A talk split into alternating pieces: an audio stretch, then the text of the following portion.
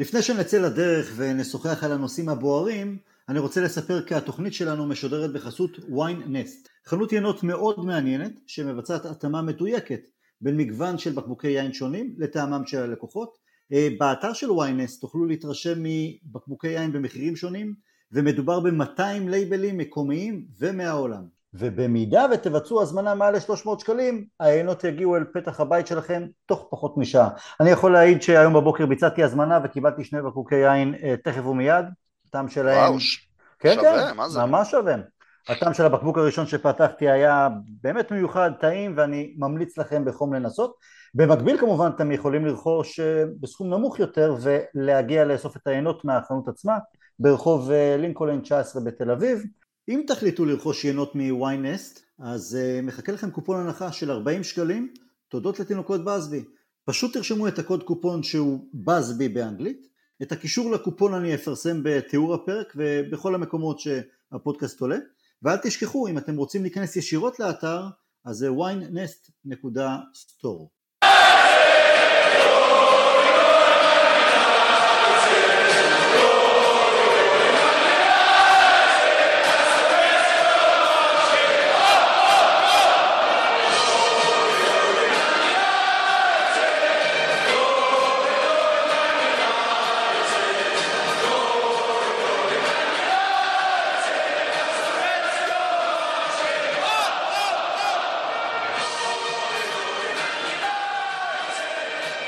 שלום וברוכים הבאים לפרק ה-202 של תינוקות באסבי, פודקאסט לאוהדי מנצ'סטר יונייטד בשפה העברית.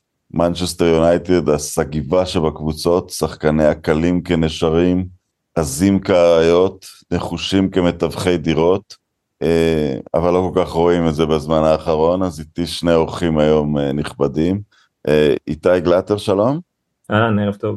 אופיר מלמוד. אהלן, ערב טוב לכל הנכבדים.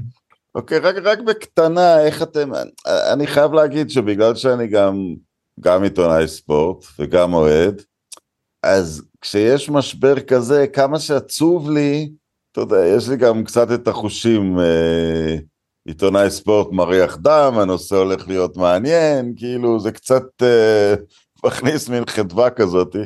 איך אתם חיים עם תקופה נורא קשה לקבוצה שלכם, איתי?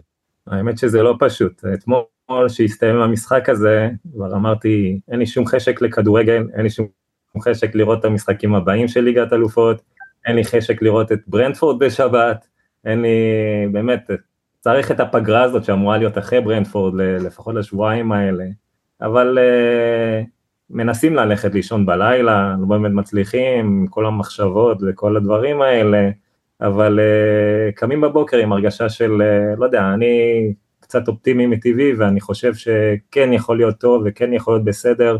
יש, uh, יש לי נסיבות מקלות קצת כלפי המאמן, אולי נדבר על זה בהמשך, אבל uh, באופן כללי אני חושב שכן, אנחנו נראה משהו אחר, למרות שכן, uh, אפשר uh, להרגיש לפעמים שאולי הרכבת נסעה מבחינת תנח, היא יצאה כבר uh, אחרי... Uh, רשימה של מפלות כאלה, ש, שפשוט זה מרגיש שזה נוח אולי לבעלים, לעשות uh, את הלופ הזה של uh, פיטורים, להביא מישהו חדש, להביא לו את השחקנים שלו, לא מצליחים למכור את השחקנים של המאמן הקודם, נשארים עם כל הדבר הזה, שכר גבוה, כל הלופ הזה, ו- וזה נראה... אבל אני שואל איך אתה מרגיש עם לא זה, אני שואל איך אנחנו מכירים את הסיפור הזה. נכון, אז איך אני אישית מרגיש עם זה, כרגע קשה מאוד, תחושה מאוד קשה, ימים מאוד קשים, שבועות מאוד קשים, אבל אני מנסה להיות אוקיי, אופטימי. אז אופיר, אז אתה כמוני, יש לך גם קצת, אה, בוא נגיד, בסדר, יש את הצד של האוהד, אבל יש את הצד קצת, אה, בגלל שאתה בתחום הזה, פיזיולוגיית ספורט, עובד עכשיו על, אה, על PhD.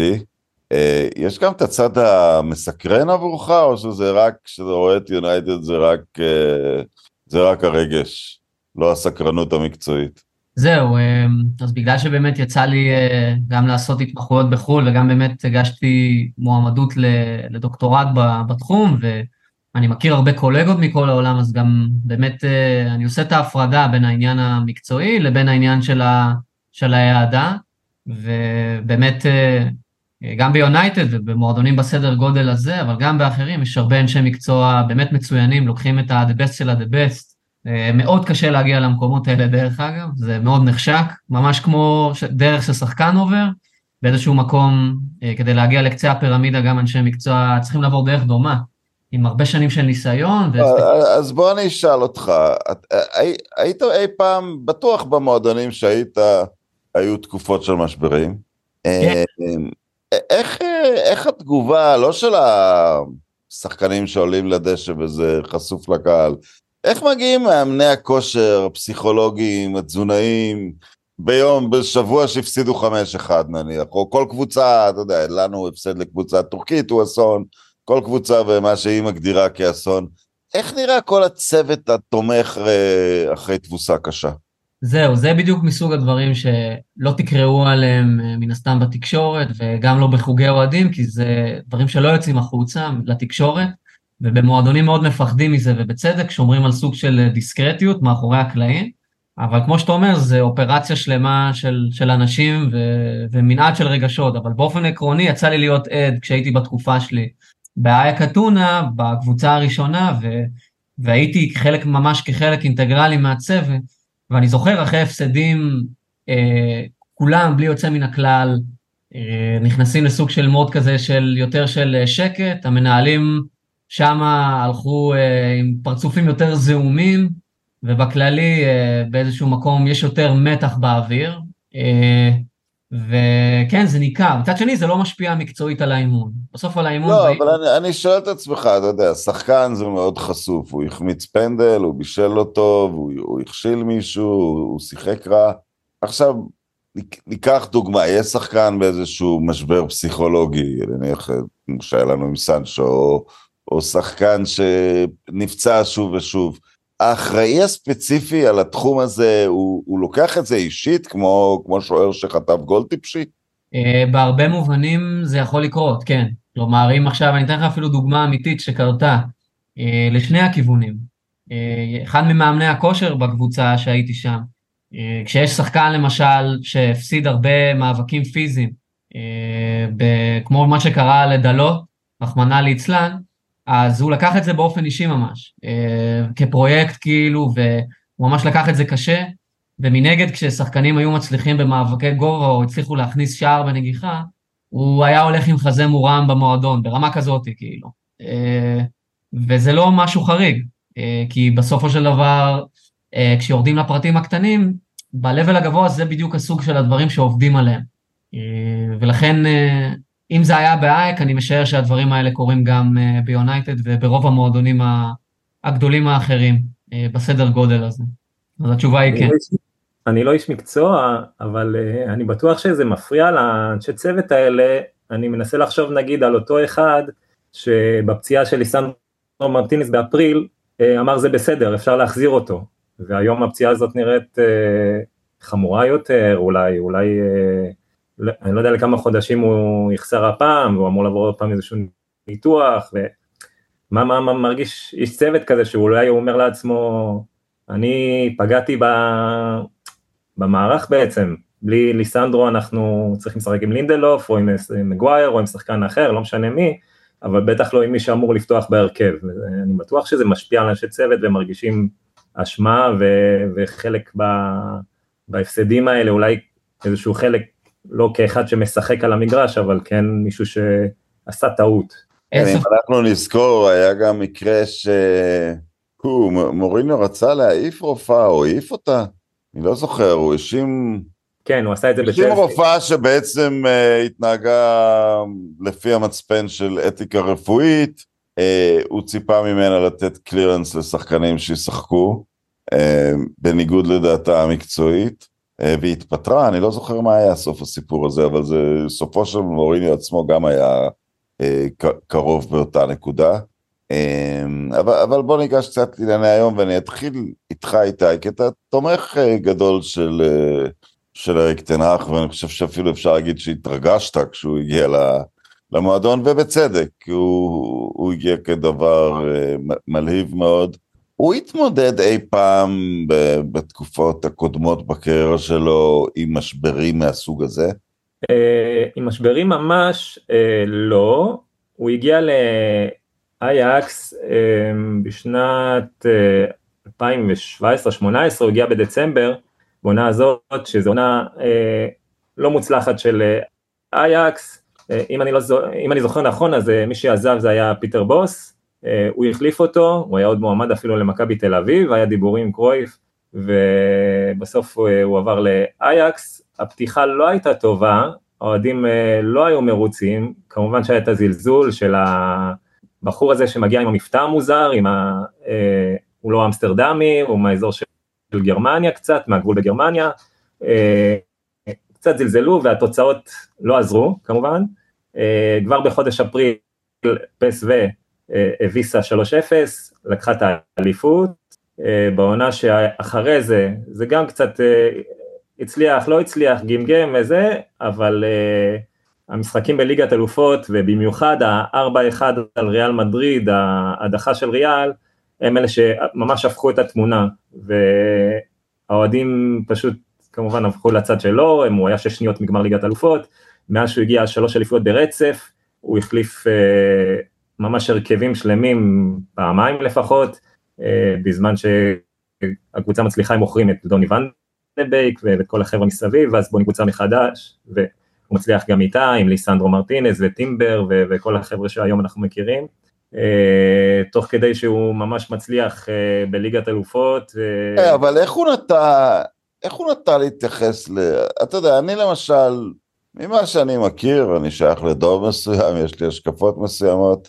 אני הייתי בנקודה הזאת, אם הייתי תנח, אומר חלאס, יותר מדי אנשים משחקים על רפיוטיישן, או הם מתאימים לשיטה, יש שוער טורקי בינלאומי על הספסל, הוא ישחק עכשיו עד, ש... עד שיוכח אחרת. אה, ורן הגביע העולמי שלו וגביע האלופות שלו לא עוזרים לי כשהוא לא רץ לעזור לדלות, ג'וני אבנס ישחק. אה, ופרגוסון היה עושה את זה שוב ושוב. פשוט הייתה הופעה מרושלת, הופעה שהיינו יותר טובים מהיריבה אבל הפסדנו בגלל רשלנות. פשוט ראשים יעופו. הוא נהג להתנהג ככה באייקס או שהכל היה תמיד, כי מאשימים אותו שהוא קצת שכלתני, קצת פותר את הכל על לוחות השרטוט. הוא אי פעם הראה איזה שהם אמוציות, פשוט זרק מישהו בגלל ש... בגלל שהוא התרשל, בגלל שהוא לא היה מספיק טוב? אה, לא בהכרח בגלל יכולת, אה, הוא די, זה אחת הביקורות שהיו עליו באייקס, שהוא הולך על השחקנים שלו ונשאר איתם בטוב וברע.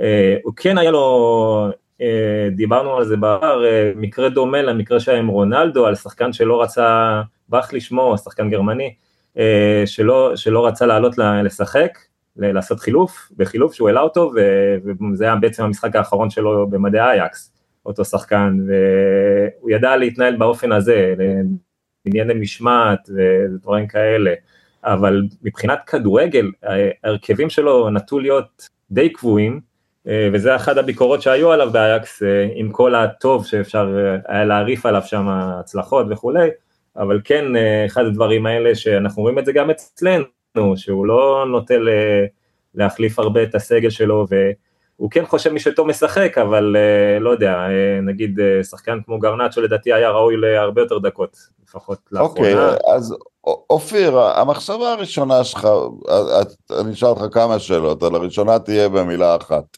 או שתיים. זה מנטלי או פיזי כרגע הבעיה של יונייטד? גם וגם. מה יותר? ומה התפר ביניהם בעצם? אם אתה שואל אותי, אה, אני לא ראיתי, גם בנתונים של יונייטד אה, הגולמיים, של ה-GPS וכל המיעוצים, של ה-high-intensity אה, runnings וכל שאר הנתונים הרלוונטיים, לא ראיתי איזשהו פיחות יוצא דופן לעומת היריבות. לא ראיתי גם שאנחנו ממוקמים לעומת זאת בראש הטבלה, שזה כבר סיפור אחר, אבל אנחנו איפשהו בממוצע בקרב מועדוני העילית אה, גם בליגה וגם אה, באירופה באופן יחסי, ולמיטב זיכרוני לפחות בשנים האחרונות. ולדעתי זה לא רק עניין פיזי, אם כי יש אה, נקודות מסוימות פיזיות שאולי אפשר להרחיב עליהן אחרי זה, שכן לדעתי יעשו שם פשלה רצינית ביותר. אנחנו ניגע אולי בעניין הזה באמת של הפציעות שריר שעכשיו... אוקיי, okay, אז זה מה שאני... כי יש הבדל בספורט, ואנחנו לומדים את זה עם השנים, בין מישהו בכושר, נמדוד לו מאוץ ל-40 מטר, נגיד לו לדחוף, אה, לדחוק משקולות על השולחן, לבין מישהו שלא, למישהו שנפצע באופן קבוע. אה, וזה לאו דווקא אומר, זוכר ריין גיג שהיה שחקן סופר מהיר, נטע בתחילת הקריירה להיפצע הרבה, נטע את זה נדמה לי בעזרת הרבה יוגה, או, או משהו כזה. נכון. אז אם אתה, איפה אתה שם את האצבע על בעיית הפציעות ביונייטד? אז קודם כל לגבי גיקס, אני יודע שהעניין של היוגה גם הגיע לקראת סוף הקריירה, וזה גם מה שעזר לו בסוף גם להאריך את הקריירה עד גיל 42. ואמרו שהוא מאוד הקפיד על זה. אני חושב שבודה רק הופיע תוך כדי הקריירה שלו, משהו כזה. זהו, כן, אבל um, אני יודע שהוא באמת עשה את זה ממש עד הסוף, ו- וזה נורא עזר לו, לפי הפרסומים, זה, זה באמת היה אחד הכלים ש- שעזרו לו, uh, בתור אימון משלים כמובן, אבל uh, כן, תשמע, uh, בסוף uh, כשיש לך גיליון של שחקנים שחלקם הם ידועים בתור שחקנים שהם עם נטייה לפציעה, גם בגלל עניינים גנטיים וגם בגלל העומסים שהולכים וגדלים אה, בכדורגל העולמי היום מבחינת ריבוי משחקים, ועכשיו גם כשהוסיפו את הדקות, הרפורמה של תוספת הזמן מהמונדיאל, אה, אז זה גם כן הוסיף, תחשוב על זה, זה הוסיף למעשה. לא יודע, ורן הפסיק לנסוע לנבחרת, עדיין הוא ממשיך להיפצע. כן, אבל... מה, מה קורה שם? אז זהו, אז, אז ורן ספציפית זה מקרה של שחקן שהוא היה באמת פציע כל הקריירה, אז uh, אתה יודע, ואני לא חושב שזה, שהעומסים בפרמייר ליג לא עוזרים לו. אתה רואה שהוא פצוע לדעתי אפילו יותר מאשר בתקופה שלו בריאל, אה, גם כשהוא היה בפריים והוא היה צעיר יותר בכמה שנים. אז אה, אני חושב ששחקנים פציעים, הדין שלהם שצריך פשוט אה, לעשות תוכניות התערבות אה, למניעת פציעות, בהתאם כמובן לרגישויות שיש להם, ולקוות לטוב, כן, חייב לחלק נכון את הדקות איתם, אחרת אה, הם ייפצעו. אה, ויש פה הרבה עניין של תזמון. אבל סליחה, אני אדחוק אותך על, על העניין הפסיכולוגי בכושר, כי אתמול באיזה דקה הם ישבו הטורקים? 30 ומשהו. אה, אף אחד עוד לא היה עייף בנקודה הזאת. הגיע כדור עומק לזהה, הוא היה במאבק עם, עם דלות, ולפחות הפרשן, נדמה לי זה היה חולית לפי הכל, אבל אני, אני שמעתי דיון במחצית באולפן של המשחק שבו צפיתי, אבל לא ראיתי את הפרצופים, אמר, look at ורן, הביטו בוורן, he's completely pedestrian, הוא לגמרי עובר אורח. כן, אז הוא אומר, אז אנחנו מדברים פה על שחקן אגדי, אה, תחילת המשחק, אין בעיה של כושר, הוא רואה חבר לקבוצה במאבק פיזי שהוא עומד להפסיד בו, והוא לא ניגש ומצטרף, זה, זה נראה לי משהו, מין משקולת מנטלית על הרגליים כמעט, זה לא יכול להיות שלא היה לו כוח באותו רגע ללכת ולהצטרף. כן, לא, בוודאי שזה לא עניין של uh, כוח, uh, לא בדקה כזאת ולא במקרה כזה, וגם אם זה היה בדקה 90, אני לא חושב שזה היה עניין של כוח, כי הוא גם לא היה רחוק, זה לא שהוא היה צריך לעשות ספרינט, כן.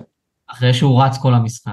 זה עניין מנטלי וגם עניין בסוף של uh, מוכנות למשחק, uh, וכמה באמת... Uh, מה, אתה יודע, מאמינים בשיטה ובמאמן, ולדעתי אגב, כשרואים שחקנים שהם על תקן עוברי אורח, או משהו בסגנון הזה, זה מעיד אגב על סדקים ראשונים או מעבר לזה, אה, באמונה שלהם במנג'ר, וככה זה גם בא לידי ביטוי במגרש.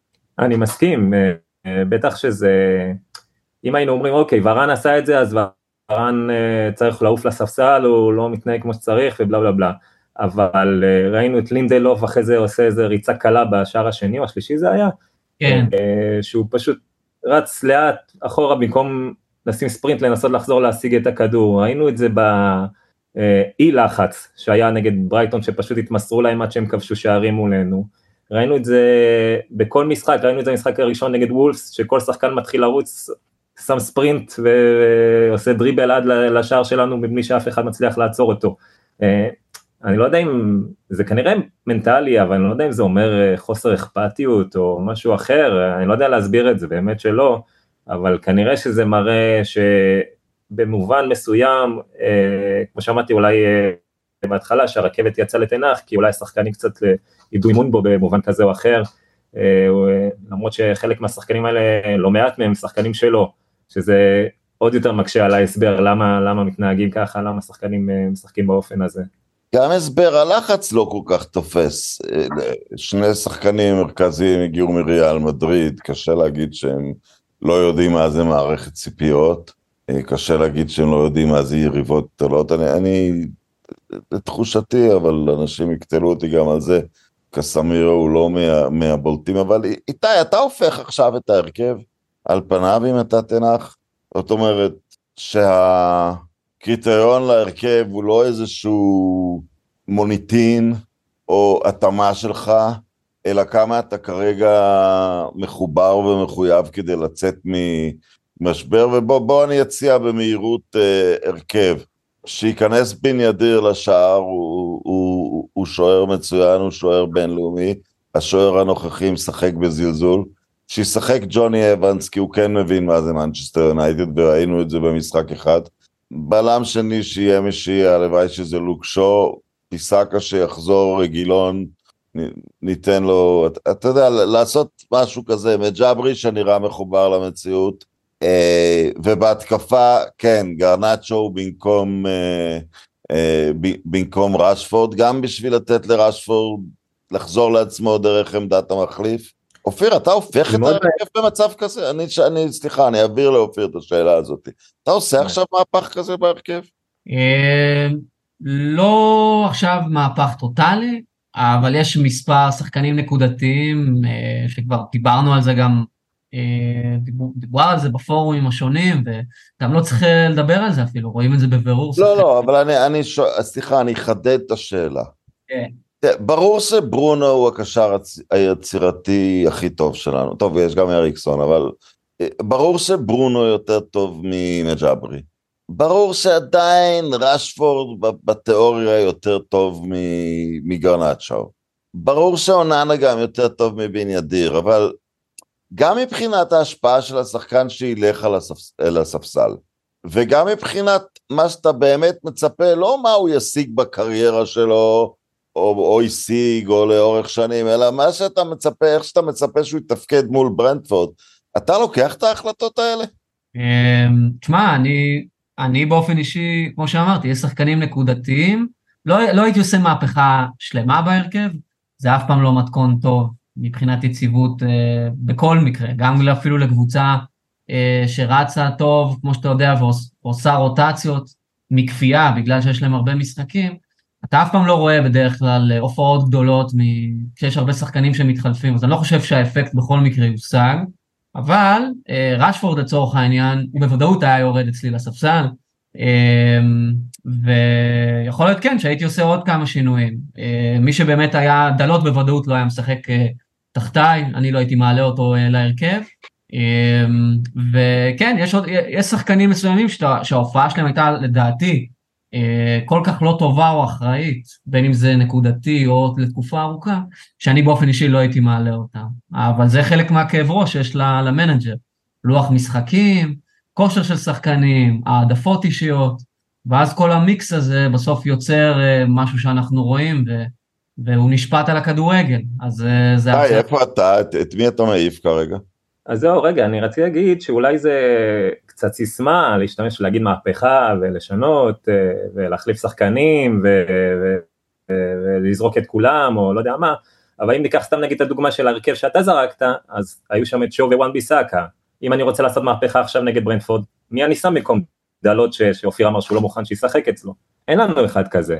מי אני אביא מישהו מהאקדמיה אולי, זה, זה פשוט לזרוק את הכל, ואני לא חושב שתנח כרגע אחרי, כמה זה היה, חמישה? אוקיי, אז אבל אתה, אתה אולי בוחר מישהו כדי לשדר לכולם. אתה יודע, אחרי ה-7-0 בליברפול, הוא עשה משהו מאוד יוצא דופן, הוא העלה בדיוק את אותם 11. הוא שידר, נכנסתם לצרה ביחד, תצאו מהצרה ביחד. האם זה עבד? אני לא יודע. לא יודע איזה... מ-7-0 כבר העונה שלנו הייתה כזאת בטעם חמוץ, אבל בסדר, זכו די בקלות במקום לאלופות. אז אני לא אומר מהפכה, אבל מי, מי אצלך משלם בשביל לשדר לקבוצה? צריך כנראה מישהו בכיר, זה צריך להיות מישהו כמו רשפורד או מישהו כמו ברונו. אמ, זה בעיה, כי כרגע בשלב הנוכחי שיש לך את המרבט שמשחק מגן שמאלי, וברונו הוא הקיצוני ימני שלך, שזה בעצם כאילו לבוא, בבר... ברונו לא טוב, נכון, אבל זה לא העמדה שלו, הוא אמור להיות באמצע, ואין לך מי שיהיה ימני, אולי עכשיו אנטוני שחזר, אז לא יודע מה יהיה המצב איתו בעתיד, אבל, אבל כרגע, ש, שיש לך את המצב ש, שכל כך הרבה פצועים ושחקנים שהם אה, לא כשירים לשחק, זה קצת קשה לעשות את המהפכה הזאת, אלא אם כן אתה אומר, לא מעניין אותי כלום, אני מעלה שחקי, שחקני אקדמיה אפילו, במחיר של אה, כאלה שאמורים לשבת על הספסל. זה נכון שרשפורד, לדעתי דווקא אתמול הוא היה די בסדר, הוא לא כזה נורא, אה, המסירה שכולם התלוננו שהוא מסר, הרי זה יושב לו הרבה בראש, כל הזמן באים אליו בתלונות, למה אתה לא מוסר, למה אתה אגואיסט, למה אתה רץ לבד, למה אתה נתקע בקיר כל הזמן, עד שהוא מסר פתאום זה יצא לא טוב, זה קורה, אין מה לעשות, אה, ודווקא אתמול הוא גם בישל לאוילון, הוא היה לא רע, אבל אה, כן אני מסכים שצריך לקחת איזה מישהו בכיר, למען יראו וייראו שכזה, אז כן אולי רשפורד, כן אולי אה, ברונו. אני אגיד לך כן, את דעתי בעניין הזה, צריך לחשוב מאוד, מאוד לעומק, צריך לעשות את זה בעיניי, אמרתי את זה כבר, אבל צריך לחשוב על זה לעומק. כשאתה זורק לספסל סמרטוט כמו ג'יידון סנצ'ו, בסדר, אז הוא, אז הוא סמרטוט, אז קורה מה שקורה. אתה לא משיג כלום בשביל הקבוצה.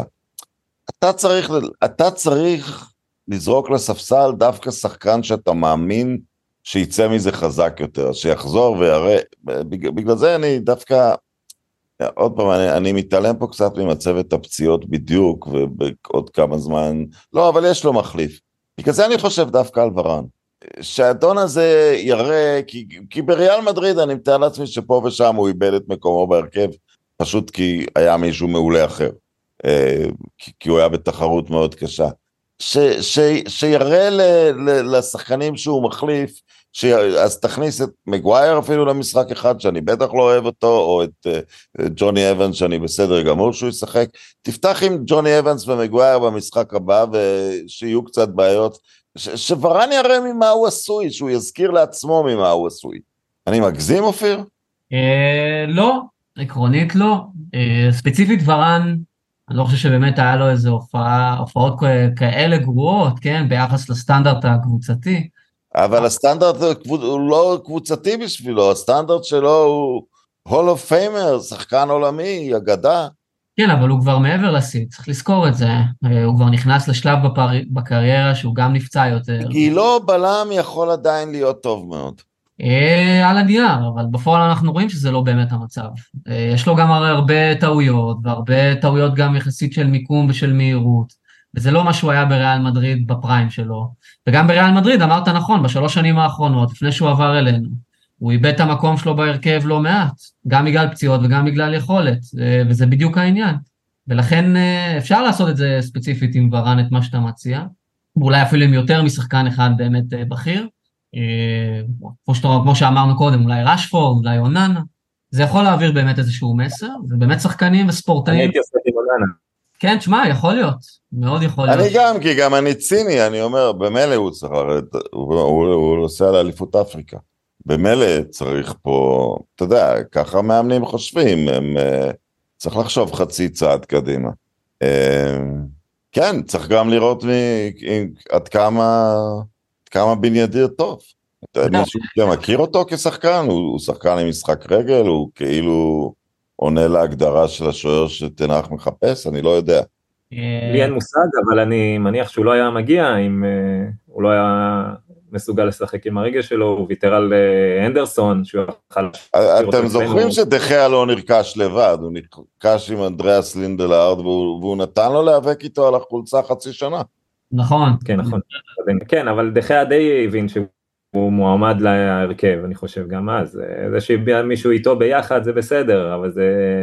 גם uh, סולשאר, הוא אמר, דחיה בזמנו, יש לך את אנדרסון עכשיו, יהיה תחרות ולא ברור מי ישחק, ואז זה הקורונה והעניינים, ואנדרסון לא שיחק uh, בעקבות כך ופציעות וכל זה, אבל דחיה הוא מבין שהוא השוער הראשון, uh, אני חושב שהוא הבין מההתחלה שהוא יהיה השוער הראשון. Uh, גם עכשיו אוננה מבין שהוא השוער הראשון, כן? נכון, נכון, זה באמת ככה. דחיה באמת לא אחרי הרבה זמן כבר ראה שהוא רמה, רמה מעל השוער השני ובטח השלישי, אז הוא תפס מקום בהרכב, אבל האמת שאת באינדיה אני לא מכיר אותו בכלל, ראיתי סרטון אחד ביוטיוב אה, על איך הוא משחק ומה הסגנון, עושה רושם שיש לו משחק רגל יחסית לא רע, אבל קשה לשפוט את זה, אה, אני לא מכיר אותו, ליגה טורקית, אני גם לא, לא ראיתי אותו מספיק, אז אני באמת אה, עובד עצות פה. נראה, אבל אתה יודע, הוא, הוא נרכש בידיעה שאליפות אפריקה תתקיים, שאוננה תהיה בו, הוא, הוא נרכש בידיעה שהוא, שהוא ישחק, ואני מאוד מקווה שהוא ישחק עכשיו, כי אה, אוננה דווקא, מעבר למסירה שלו שהביאה להרחקה של קסמרו, הוא הרגיז אותי דווקא אחרי זה, לינדלוף ירד אליו לקחת את הכדור, והוא התעקש פתאום, הוא התעקש להיות... אה, מציל המולדת ובעצמו בעט את כדורי האורך שלו דווקא שהקבוצה ביקשה ממנו כדור קצר, הוא מאוד מאוד מרוכז בעצמו נראה לי ואני, ואני לא אוהב את זה. אמ, איפה אתה לגביו אופיר? זהו, זה, האמת שמהרגע הראשון שהוא הגיע, אתם בטח ראיתם את זה, הוא דווקא נראה דמות מאוד בולטת, תקשורתית, וגם בחדר הלבשה, אחד כזה שלוקח אחריות, יעני סוג כזה של מנהיג, ודווקא אני מצד אחד אהבתי את זה, כלומר שחקן שלא מפחד לקחת אחריות אה, וזה מוערך, אבל מצד שני, תשמעו, בסוף אה, שוערים במיוחד הם נמדדים על העניין הזה של רמת הריכוז שלהם והטעויות. וגם אוהדי אינטר, שמי שיצא קצת לדבר איתם או לקרוא הודעות שלהם ברשת, אז הם דיברו על זה שהוא באמת היה יציב לאורך התקופה האחרונה והכל, אבל עדיין פה ושם התפלקו לו הטעויות האלה שאנחנו קוראים לזה בירטוזים. בדיוק, בדיוק, את הבירטוזים.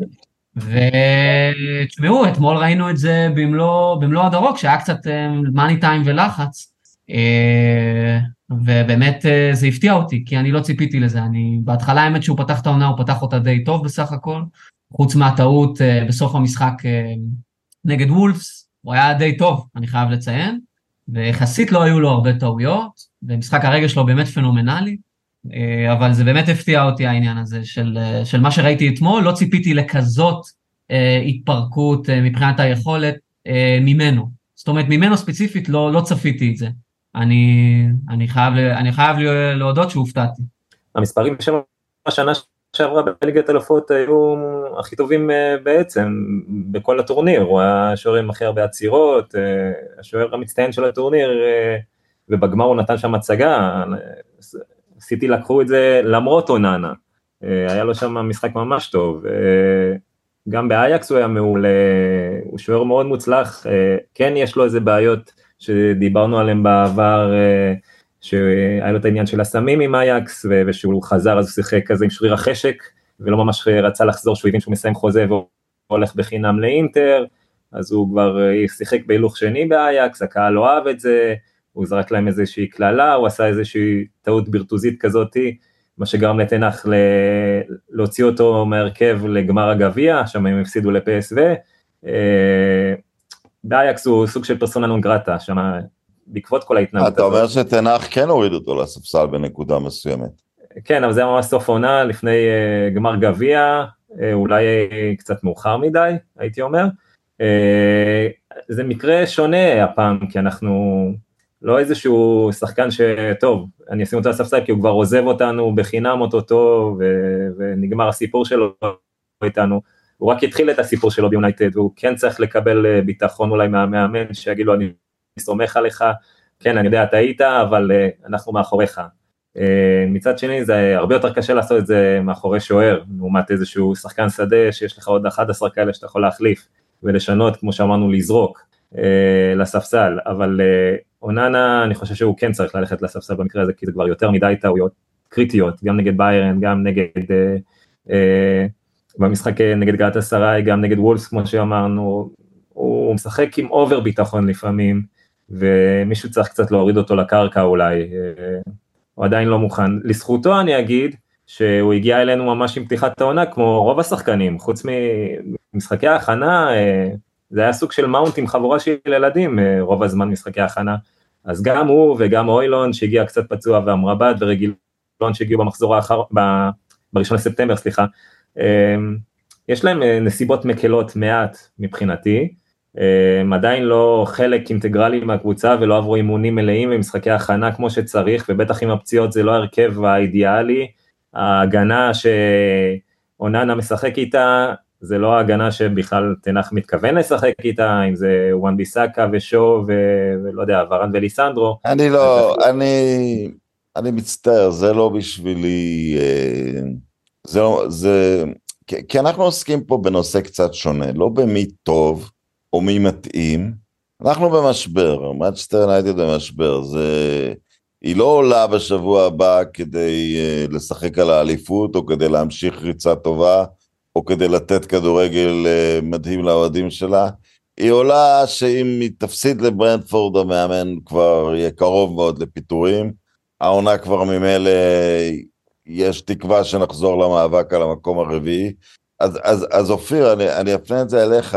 יש איזו נקודה בתוך מועדונים שמתחילים להגיד, אנחנו לא מסתכלים עכשיו מי שחקן יותר טוב, אלא מי שחקן יותר, ש, שיותר יודע להתמודד בנקודה הזאת, שיותר, אה, ש, שאתה פשוט יודע שתמיד ייתן את הרמה שלו, גם אם היא שבע, גם אם יהיה נורא נורא קשה, לבין השחקן ש...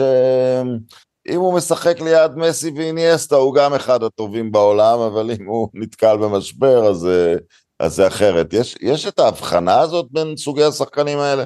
כן, בטח, אבל זה כבר נושא קצת יותר מורכב, כי פה זה כבר באמת מדובר במנהלים מקצועיים, שבדרך כלל מביאים, אתה יודע, שחקנים שמתאימים לכאורה ל-DNA או לפילוסופיה של המועדון, כמה שזה נשמע קצת אה, לעוס, כן? כל הביטויים האלה, אבל זה נכון. כי זה מה שקורה, אחרת באמת יש לך פשוט בלאגן,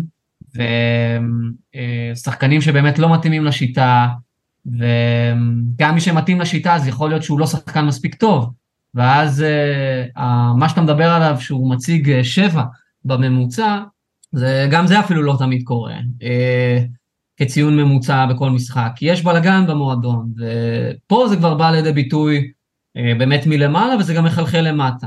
אה, ואז גם למאמן הרבה יותר קשה אה, לעבוד עם חומר של שחקנים שעל פניו הוא אמור להיות מתאים, אבל בסוף יש הרבה פערים והוא מתגלה שלא. גם הרבה פעמים אני יכול להגיד לכם משהו שדיברתי עליו גם עם טל פעם, שהרבה פעמים למעשה כל הצוות אימון ואפילו השחקנים והמנהלים המקצועיים חושבים שהם עשו אימון טוב, ובאמת באים מוכנים לקראת משחק. אני אומר לכם דברים אמיתיים שאני חוויתי בעצמי, ואני בתור מישהו שבא מהצד, אני הסתכלתי ואמרתי, החבר'ה האלה הולכים לקבל בראש. הם לא מוכנים בכלל, הם לא מתואמים, האימון בכלל היה ברמה הבינונית את best, והחבר'ה, הם מנותקים לגמרי, ודווקא בגלל שאני הייתי מתמחה ובאתי מבחוץ, אז uh, הייתי משקפיים הרבה יותר אובייקטיביות, וזה גם באמת מה שקרה. אה, אבל העזת להגיד את זה? זאת אומרת, זה אפשרי? אני לא אמרתי את זה לצוות אימון הבכיר, אני אמרתי את זה לצוות האימון של, ה, של הכושר שם לאיזה מישהו, אה, ו, והם ידעו את זה, ולא היה להם יותר מדי מה לעשות עם המידע הזה בנידון, אתה מבין? ו, והם קיבלו בראש באמת בסופש, אה, במשחק הקרוב שהיה, וזה לא מקרי, אה, זה במקרה הזה, זה היה כשהייתי באייק אתונה, אבל זה גם נכון ב-level הכי גבוה, הם יכולים לחשוב, כמו שראינו הרבה ציטוטים בתקשורת, סולשר ראינו אותו מתראיין ומספר בזמנו כמה, איזה, איך הם מתאמנים טוב וחזק, וגם מקקנה וקארי, כולם למעשה דיברו על זה, ואני מאמין להם, כי זה מה שהם באמת אה, חשבו ש, שהם עשו, חשבו שהיה אימון ברמה גבוהה, וכל המספרים אה, והמטריקס ב-GPS ובהארט רייט הראו את המספרים הנכונים, והשחקנים נראו יחסית טוב ביחס למה שהם רגילים לראות אותם, ואז מגיע המשחק ומקבלים בראש פעם אחרי פעם. וזה אה, באמת אה, מחזיר אותי לנקודה של איך אתה בונה קבוצה ואיך אתה גם מאמן אותה. בסוף איך אתה באמת יורד לרזולוציות הקטנות, אה, במשחק המעבר, בטרנזישן, איך אתה עומד בהגנה, איך אתה עומד בהתקפה ויוצר תבניות של תנועה. אה, רגע, אתה... אז תן לי לשאול את איתי פה משהו. כן. אריק תנח, יש מישהו במועדון, בצוות שלו, לא גלאזר, הגלאזרים יכולים לפטר אותו, ארנולד יכול לפטר אותו. יש לו בכלל מישהו במועדון, בחיים, שיכול לקחת איתו הצידה ולהגיד לו, חבוב, אנחנו פה קרובים לפיטורים, תזיז את השחק... יש פה שחקנים שאני לא אגיד מוכרים אותך, יש פה שחקנים שאתה תאבד את התפקיד שלך אם אתה תמשיך להאמין בהם. יש מישהו שהוא מקשיב לו?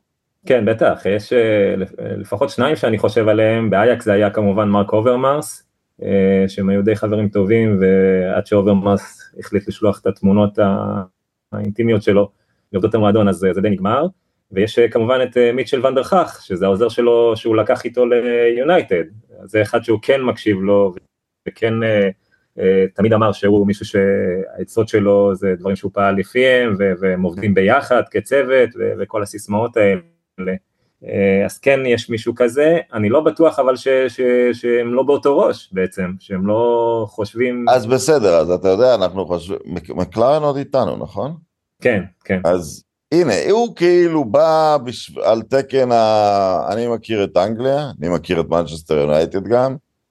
אמ, ספק אם הוא יותר מדי דומיננטי בקביעת, אה, אתה יודע, בצוות שקובע שיטות או מערכים או צורות אימון, כי הם באו כצוות אה, אורגני, הוא ממש נשלף בגלל הניסיון שלו. אמ, לא נראה שמיישמים את זה. לא. לא, לא מיישמים שום דבר מזה כרגע. אמ, לא נראה שיש ממש חיבור אנגלי כלשהו, אה, אוקיי, אני מכיר את מנצ'סטר יונייטד, אבל מה, בעצם מה אנחנו רואים, אה, מקלרן מכיר את מנצ'סטר יונייטד של פרגוסון, מקלרן מכיר את מנצ'סטר יונייטד של... אבל לא רק מנצ'סטר יונייטד, הוא אמור להכיר את אנגליה, הוא נכון. כן, נכון, אבל זה לא, זה גם לא מה שבשנים האחרונות, מקלרן כבר הרבה שנים לא, לא בפנים, זה כמו, לא יודע, לא, להבדיל אולי קצת, אבל אה, נגיד אה, פילן שהיה עם אה, סולשר ועזר לו כי הוא מכיר מבפנים והוא יודע וזה, אבל זה, זה לא, זה לא איזה מישהו באמת היום שנמצא באנגליה ועובד קבוע בכדורגל האנגלי ונמצא כמו, לא יודע, נגיד בקנה, שהיום באיפסוויץ', שסולשר לקח איתו. זה נראה לי קצת אחרת, אני לא יודע בדיוק מה, באיזה סוג של ייעוץ הוא מתעסק שם, כן, כנראה מה שקשור ליונייטד ואנגליה והחיבור לצוות המקצועי ודברים אחרים, אבל זה לא עובד, זה לא עובד. לגבי, דרך אגב, דיברתם על אה, לשחק שבע, או עם ציון שבע או משהו כזה. אחד כמו, זה גם חלק מהבעיה של טן האח אולי, אה, אחד כמו מגווייר, אה, או נגיד פליסטרי, או, או כל אחד אחר, ש... מול ברנדפורד אתה אומר אני עושה עכשיו מהפכה ואני מעלה את מגווייר, אני מעלה את פליסטרי, אני מעלה מישהו אחר, וזה ההזדמנות שלך. השחקנים האלה אני לא חושב שהם מאמינים בזה. זה לא שעכשיו מגווייר יעלה ויגיד אוקיי זו ההזדמנות שלי אני אוכיח את עצמי. אני חושב שהוא יעלה, ש, שבתוך הראש שלו פסיכולוגית זה בסדר הוא מעלה אותי עכשיו אבל אני לא, לא אמור לשחק, אני לא אמור להיות חלק מהרכב, אני בפעם הבאה יושב על הספסל, אני לא, זה התחושה שלי לפחות, איך שחקני הספסל מרגישים את זה, כי פשוט זה אולי אחד החסרונות של טן האח, שהוא משחק קבוע עם ההרכב שלו, אז גם אם הוא עושה איזה שינוי פה, שינוי שם, אותו השחקן מבין ש, שזה לא יימשך לאותו, לאורך זמן. אז אחד כמו פליסטרי מבין שאוקיי, אני פה זמן שאול עד שאנטוני יהיה... בוא נדבר רגע על נושאים שמחים, אופיר, רסמוס הוילנד, איזה נחת שהוא שחקן, לא? אתמול, איזה שער. כן. ובהתייחס לכל מה שאנחנו מדברים, בחור בן 20, הוא גם כעס אחרי שער השוויון על השחקנים האחרים. בחור בן 20, 20, 21, אני לא יודע, ענק, אה, מסיבי, ואתה יודע, דווקא בגלל שהוא שיחק ככה בקבוצה שנראית ככה, האופטימיות שלי לגביו בשמיים. כן, תשמע, הוא, הוא שחקן עם פוטנציאל מאוד גדול, אה, ואני באופן אישי מאוד התרשמתי ממנו, כי באמת ה upside שלו מאוד גבוה. כמו שאמרת נכון, הוא בן 20, הוא שחקן שהשיא עוד הרבה לפניו, אה, לדעתי, מכל בחינה שהיא דרך אגב. ודווקא זה מצחיק לומר, דיברנו קודם קצת על העניין של פציעות, דווקא הטיפול בהוילנד היה טיפול טוב, כי למעשה הוא הגיע פצוע, עם איזושהי אה, פציעה של... אה, של מאמץ בגב, אני חושב. כן. באחת החוליות של הגב, בדיוק, ודווקא נתנו לו לנוח אה, בדיוק כמו שצריך, ושעושים בסוג כזה של פציעה, נתנו לו לחזור בהדרגה לאימונים, ולא מיהרו איתו, ובצדק. אה, ודווקא כאן עושה רושם שלקחו את ההחלטה הנכונה, ו... והנה, אה, הוא שחקן שאנחנו רואים שמהיום הראשון הוא בא לעבוד, ולמעשה אני חושב שאם רשפורד היה פחות אגואיסט בחלק מהמשחקים, ואולי ברונו, כמו שאיתי אמר קודם, היה משחק בעמדה המקורית שלו כעשר, הוא בוודאות לדעתי הוא כבר היה מפקיע לפחות עוד שניים, שלושה שערים יותר. עכשיו, אבל הוא נראה... הוא גם היה מאוד חסר מזל עם פסילות של מילימטרים, גם אתמול, הוא גם ב... את מי ניצחנו, והוא... היה לו עוד שער פסול, היה לו שער שוויון נגד ברייטון, כן. כן, אבל הוא כבר שם את הכדור ברשת בקור רוח יותר פעמים ממה שהסטטיסטיקה מראה. אה, נכון, הוא באמת שחקן ש... כמו שאמרתי, הוא שחקן שבא לתת עבודה, אבל גם יש לו המון איכויות אה, מנטליות ופיזיות ומקצועיות, ולדעתי הוא גם רק ילך ומן הסתם אמור להשתפר, אז מה, מה אתה חושב עליו, אבל אה, איתי, ב, כאילו ממך שאתה מכיר אותו? אני חושב שכאוהד, מנקודת מבט של אוהד, זה השחקנים שאנחנו תמיד חלמנו עליהם, אנחנו תמיד אנחנו רוצים את השחקנים שהיונייטד זה החלום שלהם, אז הוא היה אוהד של יונייטד עוד כילד, הוא תמיד רצה יונייטד, לפי כל הדיווחים, עוד מאטלנטה הוא שכר את החברה אה, של הסוכנות, שהוא אמר להם, אה, תביאו לי את יונייטד, אני רוצה את יונייטד, אתם לא מביאים לי את יונייטד תוך איקס זמן, אז אני עובר לסוכן אחר, אני רוצה רק יונייטד ולא רוצה משהו אחר, היה לה הצעות גם מפריז, אז זה בדיוק השחקן שאנחנו רוצים, ושרואים אותו שהוא משחק, אני ראיתי אותו, את החיוך שלו במנגינת ליגת אלופות שהיה במשחק נגד ביירן, וגם פה, זה שחקן שהחלום שלו להיות אצלנו, ויש לו תשוקה ממש להיות משהו עבור המועדון בלי קשר לכישרון המעולה שיש לו, אה, רק הפחד שלי, סליחה על השליליות, אה, שאתה כזה, זה בסדר גמור, אבל שמסביבך יש הרבה רפש וריקבון, שזה לא ידביק אותו, זה הפחד שלי, שזה לא יגרום לו להיות כמוהם, הוא צריך להיות שונה ולדחוף אחרים להיות כמוהו, אה, ואני מקווה שזה יצליח, הפחד ששחקנים כאלה עם הזמן לא, לא יתחילו להיות כמו האחרים. כן. אני חייב, שבגלל שאני מבוגר מכם, השחקן שהוא הזכיר לי אתמול, בשער השני שלו, היה בן ארצו, אה, פרבן אלקיר לארסן, זה השחקן הכי מקופח בתולדות הכדורגל באיך שזוכרים אותו, כי יכול להיות שחלק מהאנשים ששומעים אותי אומר את השם הזה אפילו לא יודעים מי זה. אה, זה מדברים המון על זה שמרדונה הוביל את נפולי הקטנה בליגה האיטלקית הכי קשה בהיסטוריה לאליפות. פרבן אלקי על ארסן סחב את ורונה לאליפות באותה ליגה בדיוק, שנתיים לפני מרדונה, אה, גם מול קבוצות עם כל הכוכבים הגדולים בעולם של אותה תקופה. ותלכו ליוטיוב, השער השני שלו אתמול היה שער זהה לשערים של אלקיאר, הוא פשוט, הוא היה רץ חצי מגרש בלי שום דריבל, פשוט עובר דרך אנשים. עדיין בימי אלקיאר חלוץ כזה עשה את זה, אתם יודעים, זרי, כשהיה הגבלת זרים, זרים היו רק בהתקפה. ההגנה של היריבה לא היו בזרים אף פעם, כי בהגבלת שלושה זרים אתה לא מביא מגינים. העובדה שאוילנד עושה את זה נגד מגינים בכל זאת אה, מודרניים, וראינו אותו גם מפעיל לחץ אפילו על הגנת ארסנל, זה מאוד מאוד מרשים אותי, אני, אני מסרב להיכנס לאיזושהי פסימיות לגביו. אה, אופיר. כן, אה, איתי העלה פה באמת נקודה, אי אפשר להתעלם מזה, כי אנחנו ראינו מה קרה להרבה שחקנים אצלנו בשנים האחרונות, במיוחד מאז עידן פוסט פרגוסון, שבאיזשהו מקום, לא נעים להגיד את זה, כן, אבל הם נדבקו באיזושהי בינוניות, במקרה הטוב, אה, שהם לא יכלו לצאת ממנו, במקרה הרע הם פשוט נכשלו, אחרי שראינו מהם איזושהי תקופה מאוד טובה בהתחלה, של המון התלהבות ויכולת אה, גבוהה, אה, שבגינה הבאנו אותם מלכתחילה. אבל במקרה של הוילנד אני, אני נוטה להסכים איתך, והוא באמת נראה כמו שחקן מלהיב, עם המון נוכחות בעיקר, ואני חושב שברגע אה, שהוא, אתה יודע, הוא ימשיך בקצב ההתקדמות הנוכחי שלו, וגם העונה, אם העונה באמת תלך לכיוונים רעים, כמו שזה כרגע לצערי מסתמן, אני עדיין חושב שהוא יהיה האיש המרכזי, הוא יתקדם מבחינת היכולת, ואני בטוח שאנחנו אה, עוד נרוויח אותו אה, יותר טוב, יותר חד, יותר חזק, יותר מהר, עם יותר דומיננטיות, וגם בסוף אה, בתקווה שזה גם, הוא יוכל להוביל קבוצות שהן יהיו קבוצות אה, מנצחות, אה, ויתמודדו על התארים הגדולים מהרגע הראשון. נקווה שזה מה שיהיה. איתי, איפה אתה על קסמירו כרגע? הוא באותה סביבה עם ברונו ורשפורד ואוננה, הוא, הוא מאכזב אותך? הוא קרן אור? לא, אני לא חושב שהוא מאכזב. אה, במשחק, מה זה היה המשחק האחרון בליגה נגד פאלאס? זה היה, או... היו, המשחקים האחרונים שלו, כן, המשחקים האחרונים שלו היו די טובים, אני חושב. הוא היה מהנקודות אור הבודדות, הוא זה שהעז לבעוט מרחוק, הוא זה שנוגח כל מצב, הוא זה שמנסה, הוא זה שנלחם. פשוט הוא לא היה, הוא היה די לבד, נשאר מאחורה בשלב מסוים.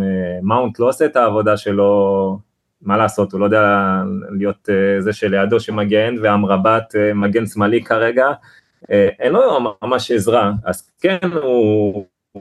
מדברים על הגיל שלו, והוא לא השחקן שהיה בריאל, והוא לא... אני עדיין לא שם, אני לא בשלב הזה של...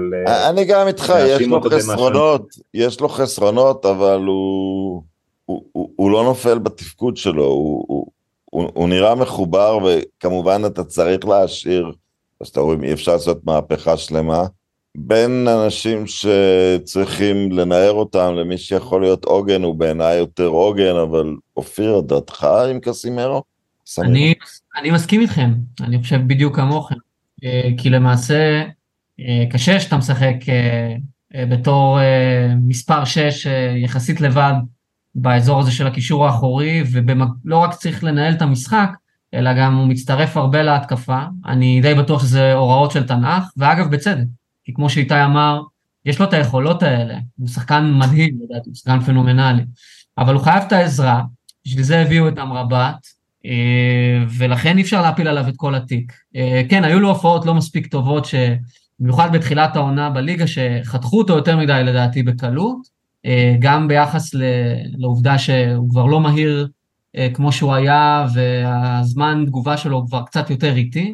אמ, אז ככה שאני לא עושה לו הנחות בקטע הזה, אבל הוא עדיין בדברים מסוימים, כמו שאמרת נכון, הוא הרבה יותר עוגן מאשר אה, אה, נטל, והוא שחקן פנומנלי לדעתי, ואני באופן אישי חושב שהוא פשוט צריך לעבות לידו את הקישור, אה, ולמצוא איזשהו בלנס שהוא יותר מתאים לכל הקבוצה, וככה שיעזרו לו גם במשימות ההגנתיות, ואז אה, באמת הוא יביא את כל מלוא היכולות שלו לידי ביטוי.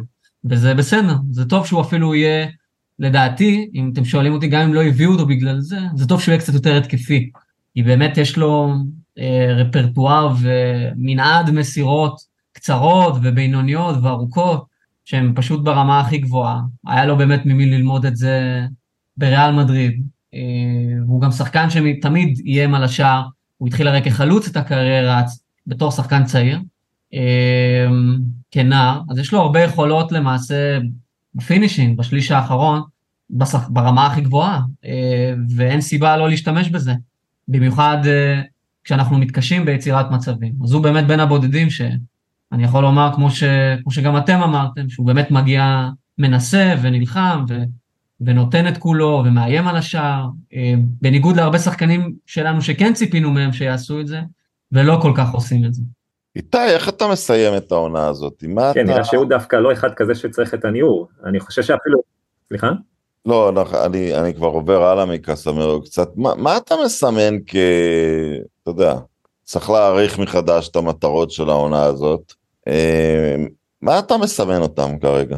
קודם כל לייצב את הספינה, זה, זה, זה הכי חשוב כרגע, לעצב את הספינה ולהראות uh, כדורגל, משהו בסיסי, מדברים על שיטה, על, לאט לאט להתחיל, קודם כל צעד צעד, שלוש נקודות פה, שלוש נקודות שם, לקטוף ניצחונות גם במשחק פחות טוב, אבל לאט לאט להכניס ביטחון למועדון, ולהתחיל להראות כדורגל, אני לא יודע להגיד אה, אם, נסי...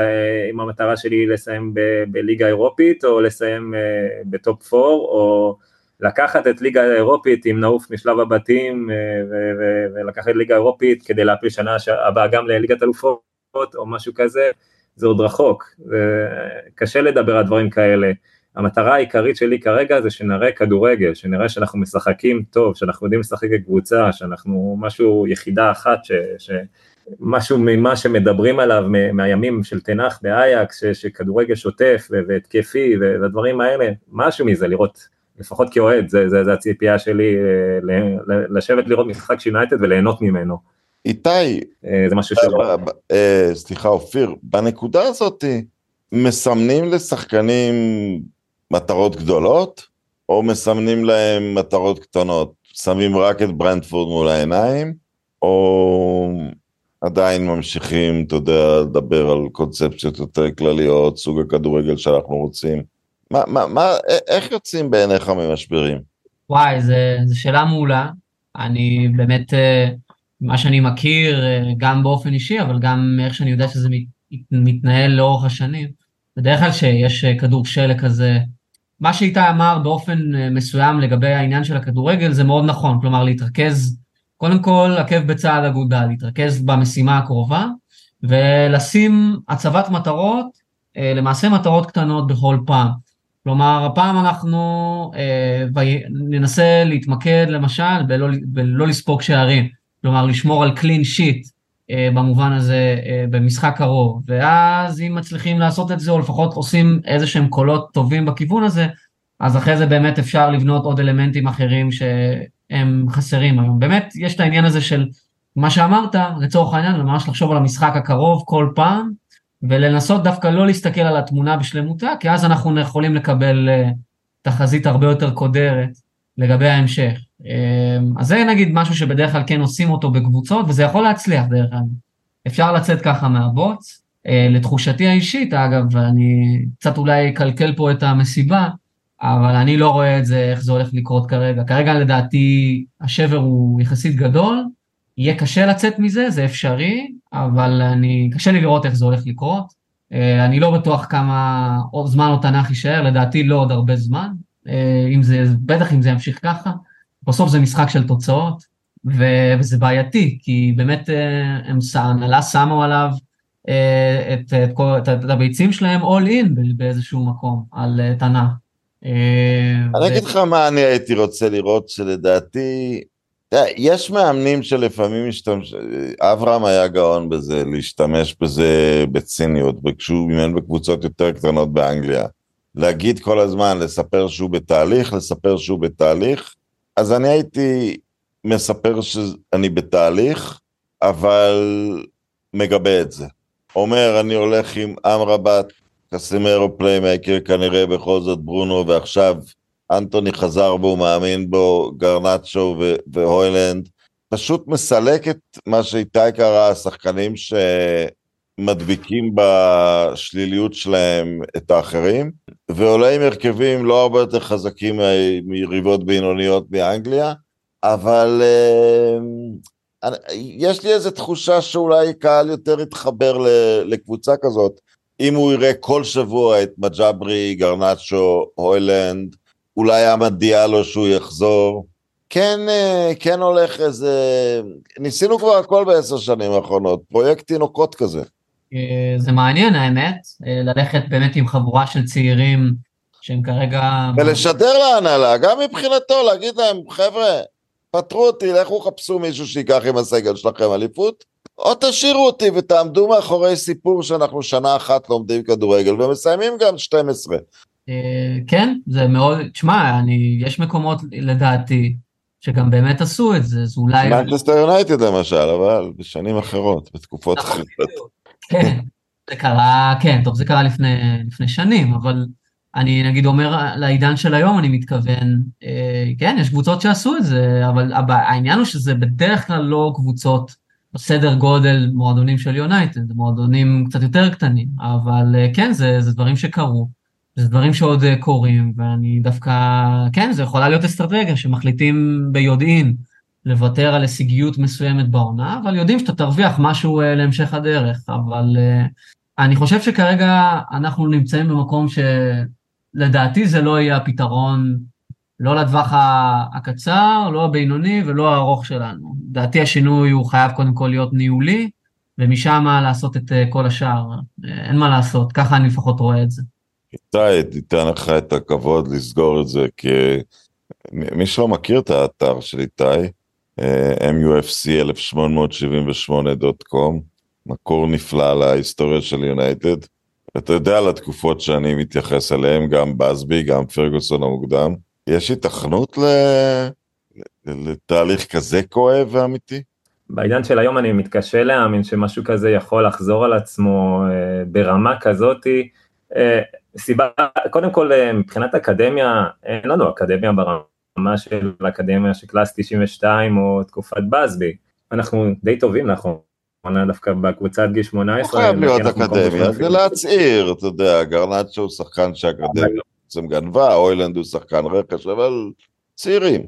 נכון, אבל uh, כמו שאופיר אמר, אני חושב שזה יותר נפוץ בקבוצות שבונות כדי למכור, uh, זלצבורג למין uh, מאייקס וכולי, ש, שמוכרות את השחקנים הלאה, קבוצות גדולות לא נוטות לעשות דברים כאלה, למרות שמצד שני ארסנל היא כזאת, היא קבוצה מאוד מאוד מאוד צעירה, של רוב השחקנים שם גילאי 22. כן, והיא עשתה את זה עם אדה ביור, אני אומר, אתה יודע, דווקא לקחת את השחקנים שאפשר למכור, אפשר למכור את ורן לסעודיה, יאהבו, אפשר אפילו את קסמירו לסעודיה.